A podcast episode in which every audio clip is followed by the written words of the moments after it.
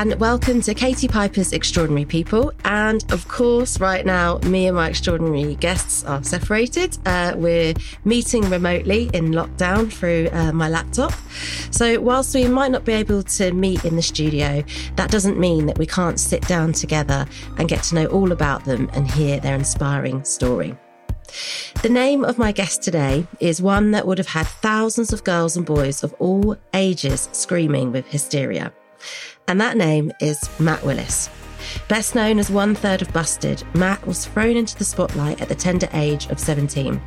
Two Brit Awards, two studio albums, and a difficult split later. After the band, he went on to become the star of stage and screen, as well as becoming King of the Jungle along the way, too. It didn't all come easy for Matt, though, as he's battled a number of addictions and been in stints in rehab in the 2000s.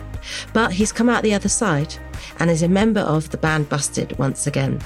He's also just launched his very own podcast called When No One's Watching.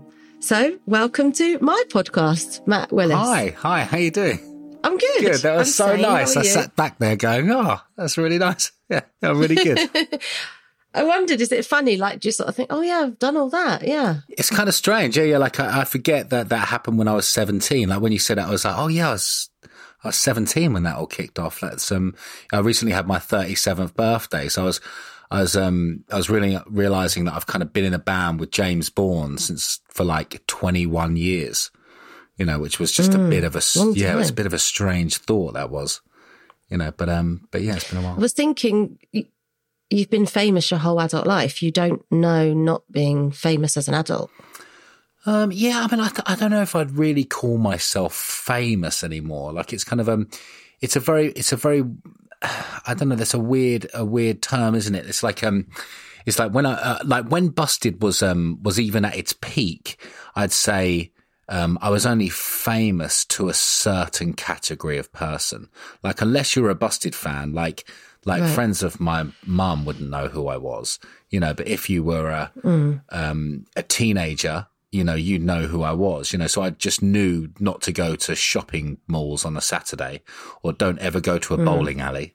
You know, A certain places like you just can't really go to, you know. But um, but most of the time I could kind of get away with kind of, you know, and and things like concerts and things were a struggle, and certain other things like that. But apart from that, I could kind of hang out with my mates and kind of live a sort of normalish life at times. You know, only really, only really, um, did I really notice what kind of, um, crazy fame was, I suppose, when I did the jungle, because then like suddenly going from a targeted audience, you know, don't get me wrong, when Busted were on tour, you know, like everywhere we went was pretty chaotic, but then coming out of the Yeah. jungle, like you, you kind of get into a cab and everyone is like, hello, Matt. You're like, oh God, yeah, yeah. Or you go into the post office and the guy behind the counter knows who you are and knows something about you, which was a very strange, um, strange change of pace. Was it hard? Because, like you said, although you did have that fame, you still had some anon. I can never say the word anonymity. Is that how you say it? Uh, oh my God. And anonymity. That's yeah. it. Yeah.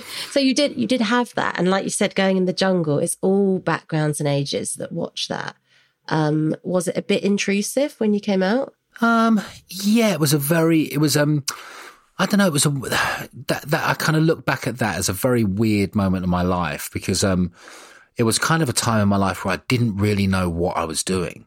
You know, like, um, like before then, I kind of always kind of like, I'd been in a band since I was before then. I was I was at school and I wanted to be an actor. Then then um, then I wrote some songs with my friend, and then I was in a band, and that was all I did. You know, and that was all I ever wanted to do at that time. And then that ended, and I'm a celebrity kind of happened in this kind of period where I was like, I don't really know who I am, what I'm doing. I'm 21 and everything Still so young. still kind of young. Yeah, yeah. Not really having any kind of Mm. like I'd never really had a life plan or kind of like everything I it's kind of a weird thing to say, but everything I'd ever thought about wanting to achieve, I'd achieved. You know, so I kind of felt like I was kind of at Mm. this place where like I don't really know what to do now. You know, and like um which was a really a really strange kind of Mm-hmm. vulnerable place to be and then um and then having that kind of you know being famous on on at the same time in a huge way was kind of very strange. I did wonder because actually putting yourself on a show like that, there is a lot of vulnerability because you're in the hands of those that edit you Mm. and how they choose to produce you. Um, there isn't any respite. You know, the setup of the show is you're on display all the time with any other coping mechanisms and luxuries that might help you be you. I mean, was a part of you nervous about that? Um, yeah. Like, if I'm honest, I'd never really, um, like, I'm quite a weird person. You know, I'm sure we all think that about ourselves in some strange way, but I'm I'm quite aware that I'm quite strange, you know, and um and I do weird things like I talk to myself and yeah. I'm constantly, you know, mumbling to myself or playing, you know, guitars in with my mouth and blah, blah, blah, you know, these kind of weird things that I do. So I was like, oh my God, everyone's going to think I'm a freak, you know, but, um, um, so I was kind of, trying not to be a weirdo for most of the time, if I'm honest. But, um, but it was, uh, it was just, it was just, uh, I didn't really know what I was getting myself into, if I'm honest. When I think back to it, I'd never really, I'd never watched a series of the show. Like I watched a couple of episodes here and there and kind of saw people eat bugs and things and like, oh, this looks a bit crazy. Mm. But, um, but um, my record company basically said that they kind of weren't really going to release my solo album unless I did some something big promo wise because it just wasn't really connecting. Right. And um mm-hmm. and I'm a celebrity asked me to go on. I was like, bingo, brilliant, yes, please, I'll do that. You know, platform, platform to promote yeah. the album. You know, and then you um you kind of come out and and no one really cares about your album. They just want you to talk about eating bugs, which is you know, which is which is fine. You know yeah, yeah. not really the reason you quite can. demoralizing when you're talented as well because well you know it's kind of um it kind of just yeah. shows that those things don't necessarily correlate you know. It's it's a it's a weird thing you know. The thing the thing is i don't regret it. That's the thing. I loved it. Like when i look back on the jungle i had the most like the most incredible, in amazing experience that no one gets to have, you know, like kind of, and I really, I, I loved it. I loved every day there. Well, after the first three or four days when it's a bit strange, suddenly I was just like, I'd never been camping in my life. You know, I'd never slept outside. I'd never done anything like that, you know, so it was a real kind of, um, a really amazing experience. And I had some, you know, really bizarre, strange people in there with me who I loved, you know, so it was a great little vibe. Yeah. I loved it. You had a good year people wise, didn't you, in terms of the other contestants? Yeah, man. Yeah, I found some really, you know, like David Guest was um was a little gem. You know, he was a really mm. beautiful mm. man and it was um and kind of finding him on that show, you know, for the next couple of years we were kind of inseparable. We kind of left that show and we kind of we hung around, you know, like like best mates for a few years. It was um he was mm. a beautiful guy. Yeah, so sad, isn't it, that he Yeah, he it's sad. Away. Yeah, it really yeah. is sad.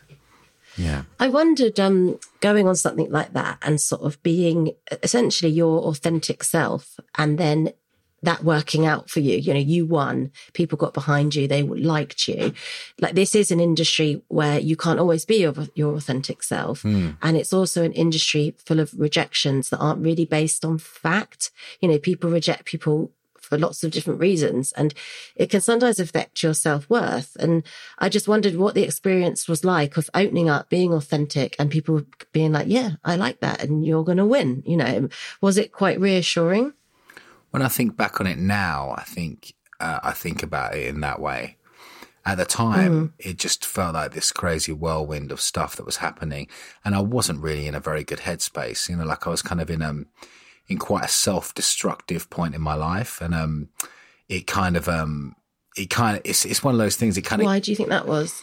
Um, I think uh, you know I kind of always had a problem with drink and drugs and that kind of world, and um, and it was really kind of starting to take a grip of me at that moment in my life, and um, and kind of when I came out of the show, it really um, I was up and running you know, and it was kind mm. of um, and that was a that was a moment where it was kind of getting to a point where it was time to address that demon, you know, and it was kind of so. So to be honest, I came out of the show and just lost the plot for about a year, you know. So I didn't really. Um, well, I, why? Because of too much opportunity, or um, no? I think I was just ready to to do that at that point in my life.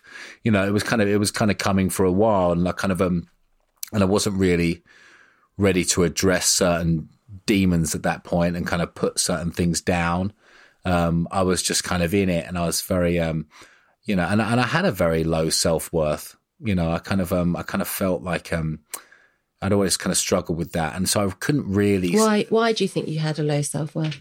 Um, you know, I, I have no idea. I've kind of addressed that or, or looked at that quite a lot in my life, that kind of feeling of kind of low, kind of self-loathing and kind of that kind of stuff, which kind of kind of fuels alcoholism in me and certain other things. And um, I I kind of had to kind of um, at certain moments in recovery just go, do you know what?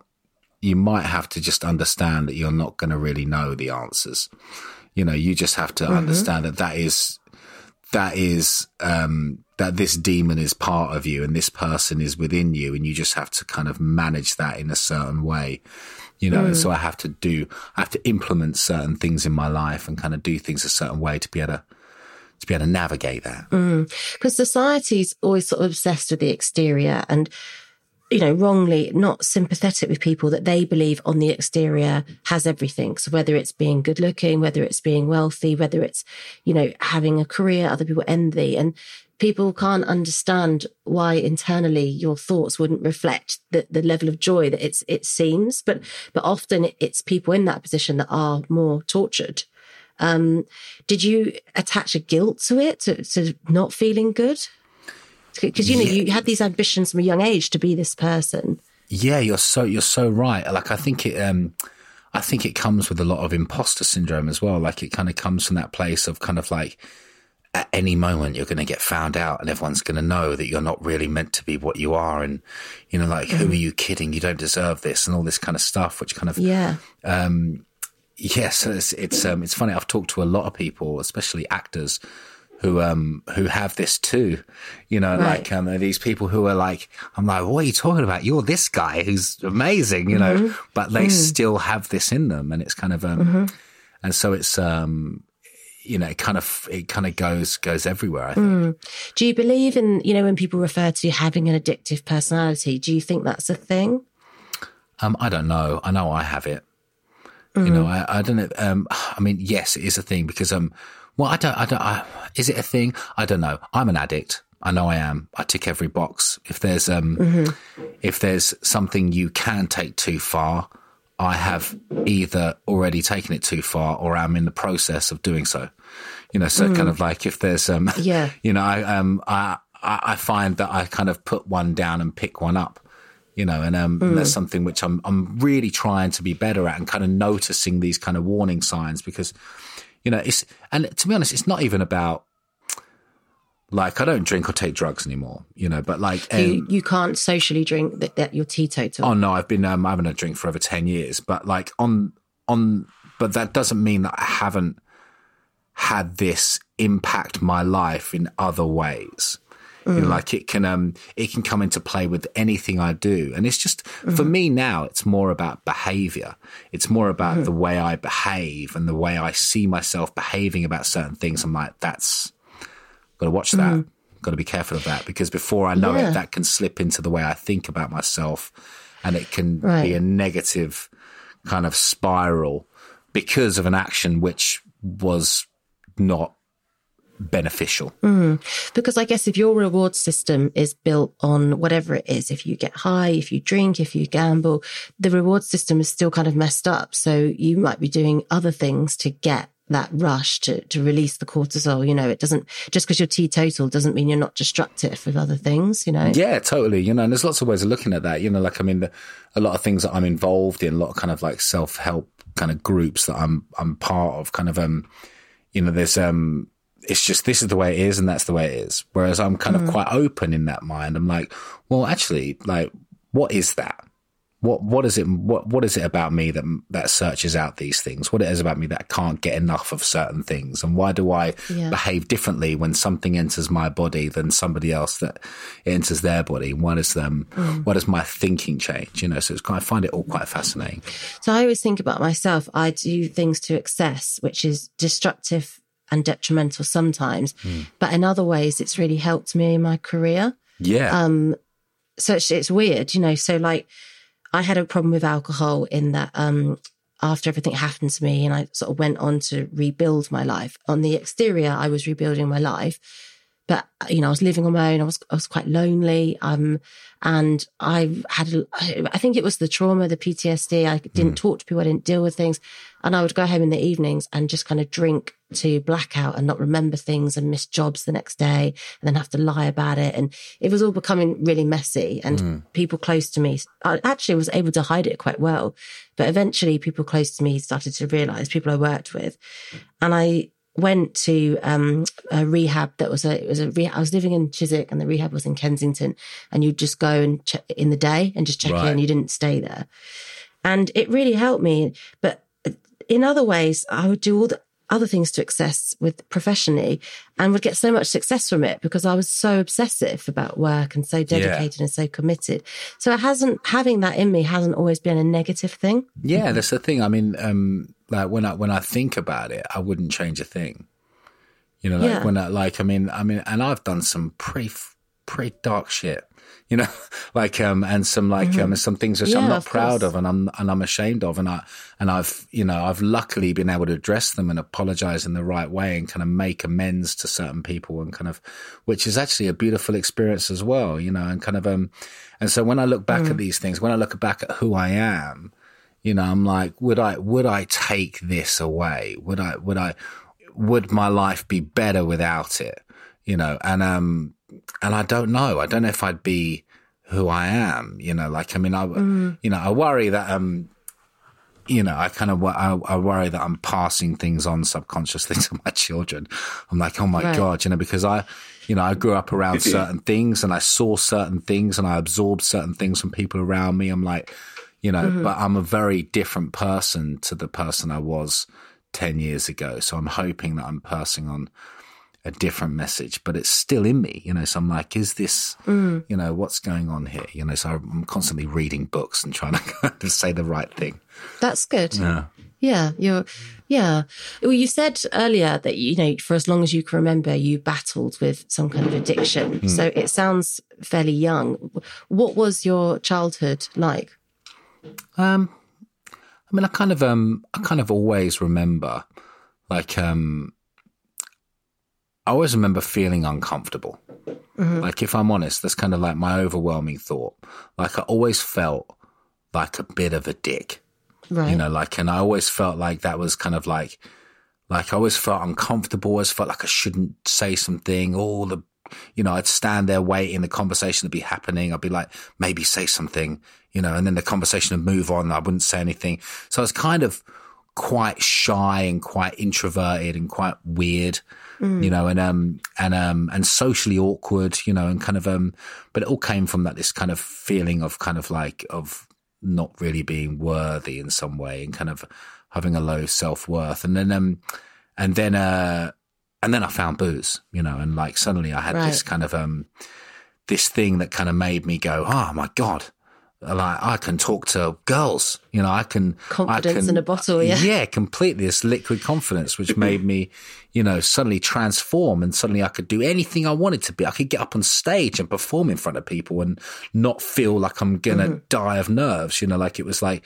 Um, it was really um, a transformative thing for me, you know, and it kind of, um, mm-hmm. and I honestly think without it, I don't know what I'd be doing now because I, I was so scared and nervous and strange, you know, like about everything that really, you know, having that transformed my ability to do certain things, you know, to be able to put myself in situations which I wouldn't have been able to put myself in without it, mm. you know. So once again, I don't necessarily regret that. I kind of, um, it helped me until it didn't. Yeah. Yeah, it's interesting because to hear that you were an unconfident child, but you know when I when I researched you and was looking up about your past, you know you trained at a very prestigious school at Sylvia Young. You know you're mm. a trained actor, you're a performer, and you naturally think of a really kind of uh, gregarious, bold child that would hold the court, and you know it doesn't match up almost, does it?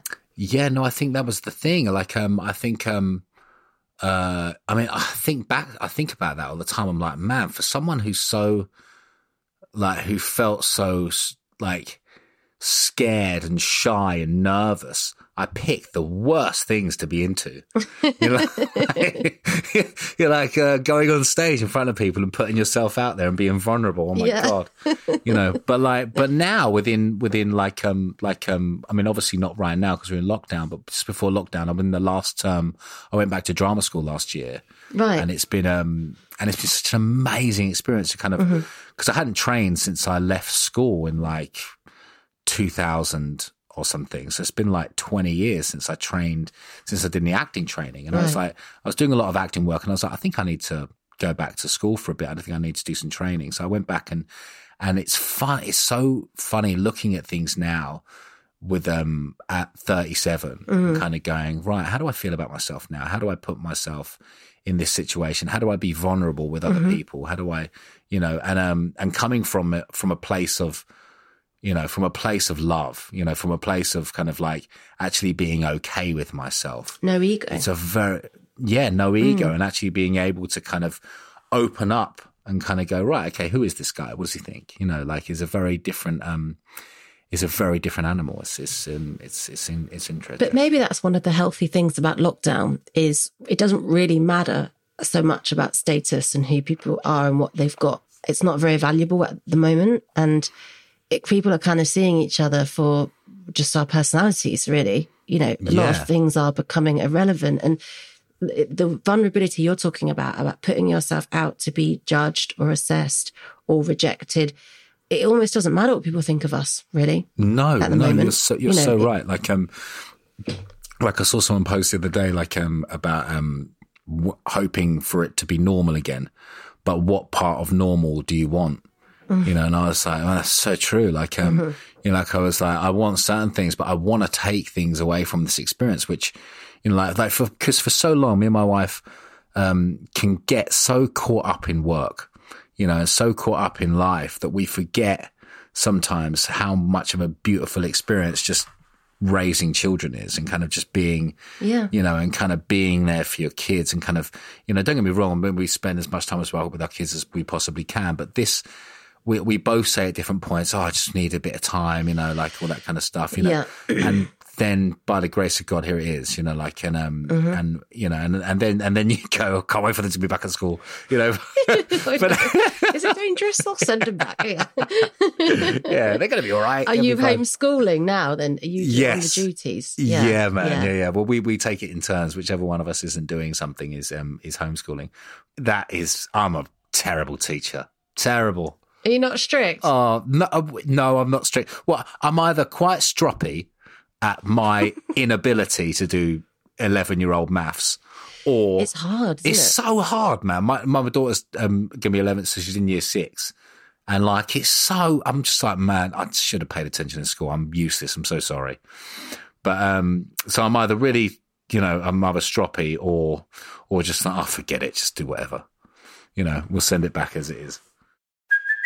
Hey, it's Kaley Cuoco for Priceline. Ready to go to your happy place for a happy price? Well, why didn't you say so? Just download the Priceline app right now and save up to 60% on hotels. So, whether it's Cousin Kevin's Kazoo concert in Kansas City, go Kevin, or Becky's Bachelorette Bash in Bermuda, you never have to miss a trip ever again. So, download the Priceline app today. Your savings are waiting. Go to your happy place for a happy price.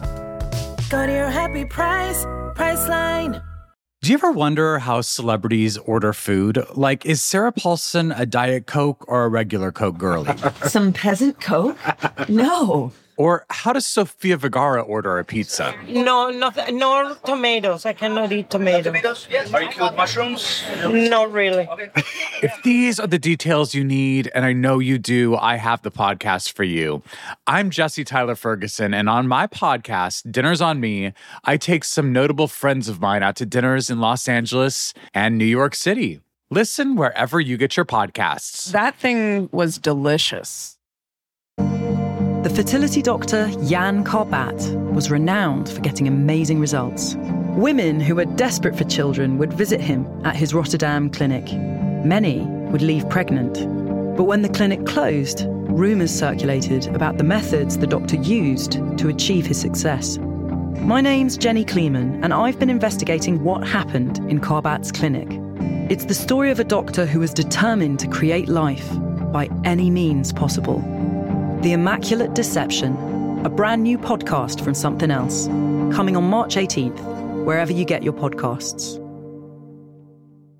But you're right there. There is some positives because it doesn't matter what you do for a living. We're all guilty of, you know, work becoming our priority for whatever reason and hmm. actually missing out, you know, and it is about that discipline to be in the present moment. And I wondered, looking back over your life, you know, you were on top of the pops, age 17, you know, you were doing these kind of amazing things. Were you living in the present moment when you had all those experiences? No, no, not at all. Do you know what? That's what was so beautiful about Busted coming back was, you know, like we shouldn't have been given that opportunity. We had our time. We had like this amazing experience when we were 19, you know, like, um, finishing when I was 21 and that was kind of it, you know, and like, um, but Weird, I didn't, in, I didn't really embrace any of it. I was constantly chasing the after party, constantly chasing what was happening next, what I was onto, who was I, you know, going out with, what was, what was, what was going on. You know, I was constantly thinking about that. Where was I getting my next fix from? All these kind of things was constantly on my mind, you know, and, um, and I didn't really enjoy anything. Like I remember, um, like I see pictures of myself at the Brit Awards and, and I don't remember that night. You know, I don't remember anything about it. And like, um, and like my, my two bandmates can recall every second of it and they talk to me about it sometimes. I'm like, mate, I don't remember. Like there's probably four to seven years of my life that I just don't really remember, which is, you know, quite sad really. But then, so having these, having the, having the three of us back together and touring again over the last four years has been such an incredible experience because I've really kind of, I've really absorbed every moment of it. You know, I've really taken as much of it in as I possibly can and really embraced every, like every gig. My number one job is to kind of connect with as many people as I can and kind of, and have this experience. alive. Yeah, exactly. And really absorb Yeah. this experience. That's such a good thing. uh, uh, Be alive. That's so right. You know, and, um, and I really, um, and I really feel that now in the, in the shows. Like, um, like there's nothing I'd rather be doing than playing a busted gig. You know, like when I when I'm up on stage, there's nothing I'm thinking about. There's nowhere else I'd rather be. There's nothing else that's on my mind. It's just playing my instrument for these people that have come to see my band, and I can't quite believe they give a shit enough to pay money to come and see us. You know, it's just um, it's It's almost like a state of meditation. If, if you're concentrating on just one thing like that, you're really giving yourself and connecting. You know, it is a meditative thing almost, do you think? Yeah, in some ways, I think it is. I think that's um, like like for instance, like I I I I start rehearsal about six weeks before my bandmates because I'm Kino. I'm a bit of a keno and I'm a bit shit. So, so I have to put in, I, I do, I have to put in a little bit more work than everyone else because like Charlie and James are so fucking talented. They're just naturally quite gifted. Whereas I'm, I'm, I'm, I'm, I, I just have to work hard at things, you know, like to get where I need to be. But, um, but it's, um, But do you think you're too hard on yourself? Do you think uh, no, no, no. I don't, I don't. Not when it comes to music. I kind of um, it just doesn't really come naturally to me. Like the bass guitar was never my first choice. Like it was kind of like me and James played guitar, and then Charlie came along, who was better at guitar than both of us. So one of us had to play bass. It was kind of forced upon me. So I never really fell in love with that instrument really till a couple of years ago, and um, and then it kind of then it was like. Um, but then once I did, once it did click with me, now all I want to do is play that thing, you know. So, um, and I want to do the best job I possibly can. But like, but getting back to the meditative state, I need to know that I don't have to think about it. Like, so when I'm Yeah. on stage, I don't want to have to think about what I'm playing because I want it to be, I want to be able to take in what I'm doing, you know, so I need to be so rehearsed, so like, have everything so licked, nothing's kind of like going to mess with that, so that I can be free to experience what I'm experiencing.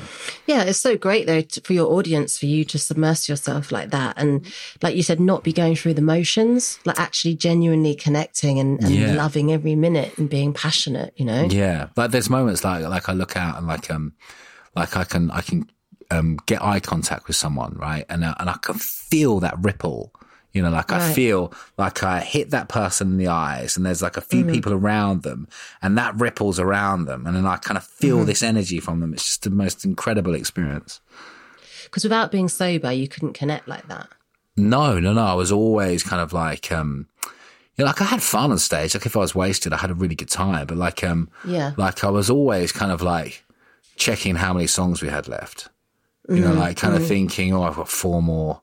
You know, or party. yeah, till till it kind of cracks on again. You know, like um, you know, whereas now there's nothing like I could play for four hours. I wouldn't because it'd be boring. for everyone else. But um, I don't know yeah, I don't, I don't know. An hour and a half is is our limit, I think. I, I was interested actually. You talked about you know how it sort of was formed. What was the actual first in, initial audition like for Busted? That very first audition, how did it play out? Well, actually, what me and James auditioned for another band.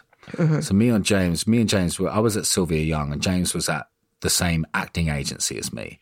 So me and James had seen each other at multiple different auditions for Chessington World of Adventures adverts, or you know, or some kind Yeah. of McCain's oven fries advert, you know, or something, you know, and like we'd um, so we knew each other, and I knew he was on the agency because like it was like, you know, fifteen year old boy, you know, we'd both be up for the same parts, and then um, and then we both auditioned for a, a pop band, and we didn't get in, and um, so we were just like, shall we just, you know, shall we just hang out and do our own thing, and like um, and that's when I started going to James's house and writing songs with him, and then um, Right. and then we um we the pop band who we didn't get in the manager started managing us you know so we um so we got we got him to be involved. We sent him some songs and everything and he was kind of managing us. And then um and then we kind of we kind of strummed along for about two years kind of not really getting the interest we wanted and um and we had like a bunch of songs we had like most of the first album recorded and then we um we held auditions in London. In walks in Charlie Simpson, um, who's this like six foot four, handsome surfer looking rock star. We were like, who's this guy? you know, and we got him in the band. He joined, and within two weeks had a you know a big record deal. You know, it was like, oh, we were just missing a really organic, really. yeah, yeah, totally. It felt it felt really natural, you know. And like we were just missing that one thing. Like it was just like, you know. And Charlie walked in and completed that, you know. And also he brought with him a whole different, you know, energy and a whole different um uh style of music, which we were not. You know, he was a real metal guy, like a real kind of heavy metal guy, and we we hadn't really been experiencing that music, so we were kind of absorbing things from him as well, and kind of it was a real, um really amazing experience. And we're the same age. I'm I'm going to be 37 this year, and so obviously I grew up remembering Busted and just how massive you guys were. And you know, even though I'm older now, you know, I, I still go on social media, and I, I've got kids that want to use social media. And I always look back on those years and think, oh, wasn't it great where you just watch Top of the Pops once a week, then you switch it off, you buy big and fast forward, and that would kind of be it. Whereas now it's 24 7 Twitter, Instagram, so much pressure, so much feedback, and not always welcomed critique as well. How do you think it would have been if social media had been around when you were at your height of fame and busted? I mean, I would have ruined everything. I'm so glad that um, that that wasn't available for me. You know, having having anybody at the at the tap of a finger for me would have been a terrible, terrible idea. You know, I got in trouble all the time from interviews. Yeah. You know, back in the day, like we had to like about a year in, they had to send me to media training. oh, how did because, that go? um, well, I was a disaster. I kept saying really outrageous things in interviews, and um, and they were like, "You're in the pop industry. You can't be saying this stuff." You know, so I was Yeah. like, "Oh God, sorry." You know, I was just what joking. sort of stuff would you say then? Um, well, you know, it depends how drunk I was, you know, but um, but you know, I just say things, or or what I like about certain pop stars is I, I, I look at people and I like people that give their opinion. Mm. Whereas in the in pop music in those days, you weren't really allowed to have an opinion. No, It wasn't really your job to have that. You were supposed to be, you know, smile and especially with You know, children whereas- following you, and yeah, you yeah, yeah. Whereas Busted necessarily didn't do that. We kind of just said what we wanted to, and like, um, and our management were cool with that. They were like, you know, you are you guys, and it comes from you, so you can kind of do what you want. But Mm. I think at times the record company were a bit like, boys, you need to toe the line a bit, you know. I wondered, you know, on the subject of authenticity, I didn't know how much you'll want to talk about this, but when you did split, you know, it was a big thing in this country and beyond. You know, lots of young people were heartbroken and upset. And in the press conference, it didn't necessarily seem like it was your decision. Is, is that is that fair to say that? Is that right? Um, I mean, the decision was taken out of our hands because Charlie left.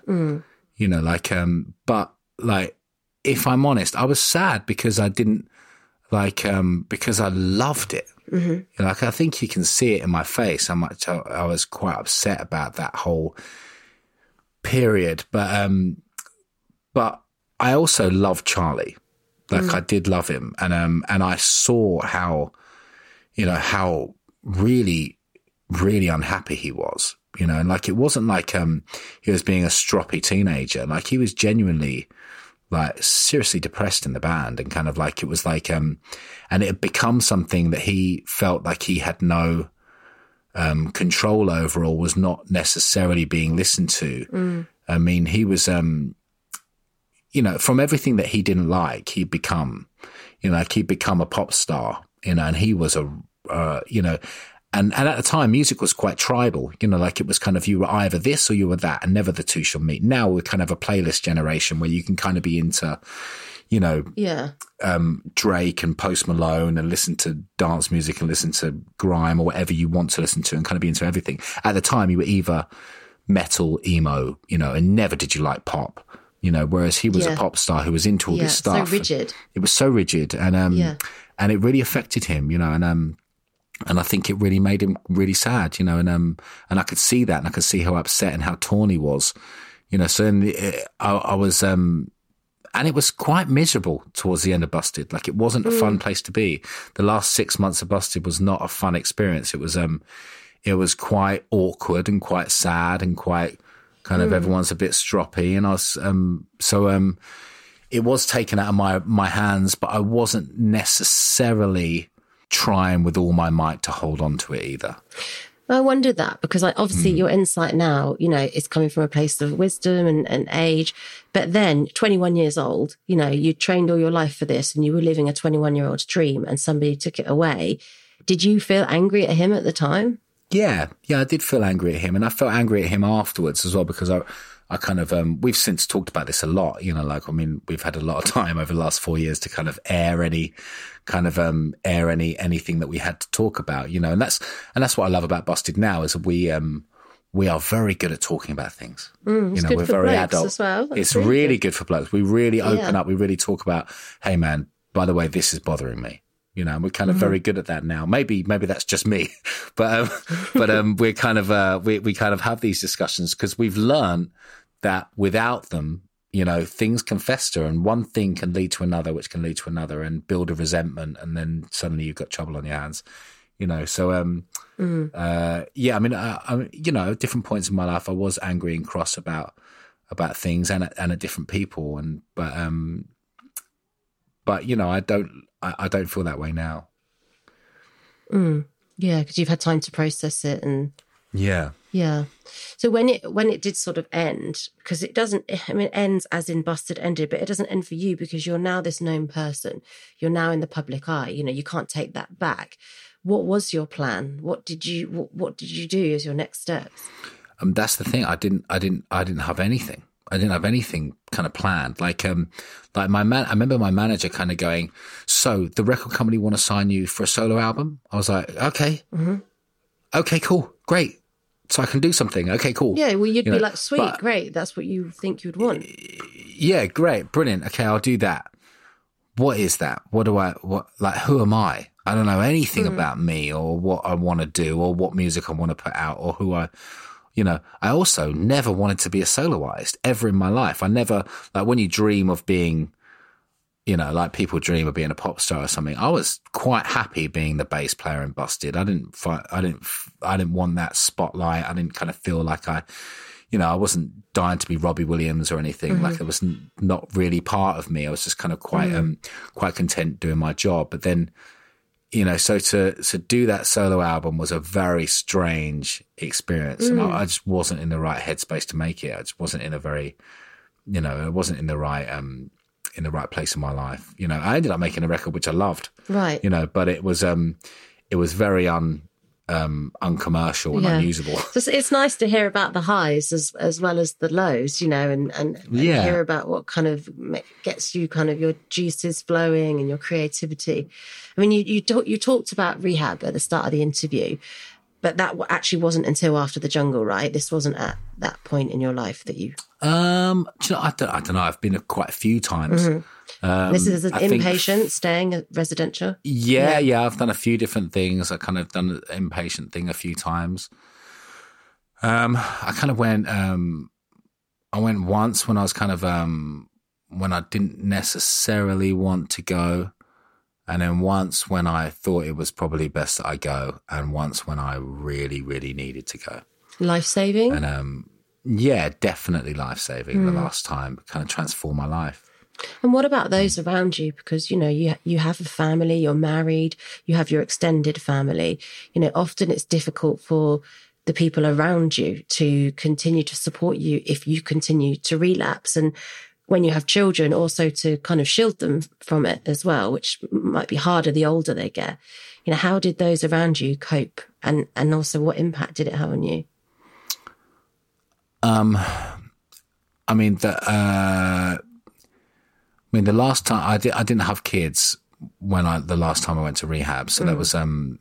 I'm very thankful for that. But then um, you know, it's it's difficult to talk about because it's um, like I've kind of I've uh. Like it feels like a different person that did that stuff, you know, kind of like um and and and behave those ways, you know, like um, and at the end of it, it's um, when I th- when I think about it, that it's more about the damage that you do to yourself, you know, over and over again. You know, that is the that is the troubling thing. You know, whereas when you um when you think about when you think about actually what you were doing to other people, like I've seen it a few peop few times now with people that I talk to within that world and kind of people that are going through certain periods of their life when they're dealing with an alcoholic or an addict and what they're going through. You know, I suddenly, it constantly reminds me of what people that had to deal with with me. You know, like I see it now in a very different, I see it from a different perspective. I see it from the outsider looking in and I see the damage that it's having on other people and the worry and the, you know, and the, you know, and the trauma that it's causing other people, you know, whereas at the time you're so self-absorbed with yourself that you kind of, um, you feel guilt and remorse about everything that you're doing for other people, but you're so self-absorbed that you can't really take that on. So true. Yeah, you're right. I wondered, um, you know, how you are. I didn't want to ask you the cliche questions of how's your lockdown, what's your coping mechanisms, but you know, in general, anyone that's had any kind of problems in the past, which is basically all of us, I did wonder, you know, is it challenging for you in lockdown? Because a lot of our coping mechanisms and things that we might normally rely on have been taken away at the moment. Are you are you finding it a struggle? Yeah. Yeah, I am. If I'm honest, I am. I'm finding it quite difficult at points. You know, it's um, it's you know, it comes in waves, isn't it? Some days I'm great, you know, but like um, I found myself getting a little bit arsy, Yeah. a little bit ratty, Yeah. you know, which is um, which is something which is new. Yeah. you know, I'm like, who's that guy again? Yeah. You know, like, but um, you know, I'm trying really hard to kind of um, to kind of rein that in a bit. You know, like it's it's funny, isn't it? You you, you forget how much you rely on on certain things within your life. Like um, I'm part of different groups and different kind of um things that really impact my life in a positive in immensely positive way you know but um and and i and i and i when i'm in this thing i'm like i'm like well i have a i have a set routine i have things that i do that keep me a certain way but take one of them away and suddenly a few of them can start to fall away Yeah, I don't think anyone can vouch for like they can't say how they're going to be feeling the next day, week, month. No one can even say because, like you said, it's such a roller coaster. The most robust person with the best coping mechanisms and skills is still going to be suffering, you know, from one day to the next. Um, one of the really wicked things that you do have, though, uh, which sounds like such a good laugh, is your podcast. Yeah, yeah. Do you know it's been um it's been a real saving grace because um obviously there's you know there like there's no there's no gigs. Yeah. There's not going to be a concert in a long time. Mm-hmm. And there's no theatre or or new um TV or films being done. So I'm like, oh my god, I don't have a job right now. But um, Same, luckily, yeah. just before lockdown, just before lockdown started, me and my friend Matt Richardson, who we've been talking about doing a podcast for about three years, Right. You know, and we started it about six months ago or something, and we um and we just started um it's called When No One's Watching. Right. And it's about the stuff you do, like the guilty pleasures you have that maybe you shouldn't be doing or are not sure how you feel about, you know, like, um, and, um, and we've got a few of them, like, um, like I won't talk about mine. You can listen to mine on the, on the podcast, but Matt's like obsessed with planes. Like, Why, so is yours real really gross? nerd. Well, no, I'm just a bit. I'm just a bit of a strange. I'm just a bit of a weird guy. Like I've got, I've got so many. And uh, do you know, when we started, I was like, I don't really think I've got that many. What am I? What am I? I mean, I'm like, oh my god, I've got loads. But um, but like, um, there's so many things that people are into. Like we've had, we had lots of people that are into Eurovision. Oh, really? Like it's Wow. a big one. Like people love it. I never thought it was a real thing, but people love it. You know, kind of like Yeah. earwax and and nose picking and strange things that people are into. That Do you know what mine is? Don't want to talk. What's yours? I I like um going on Amazon and buying all different foot file grater things and then trying but then you know through the hard skin on your feet then I like Yeah. trying them out and then sometimes I do it so much I can't walk because I've taken too much off. Savage. so once you start, you can't stop. yeah. There's Then- that's such a thing. I'd have to move Yeah, on to my husband's feet because I've got no hard skin left.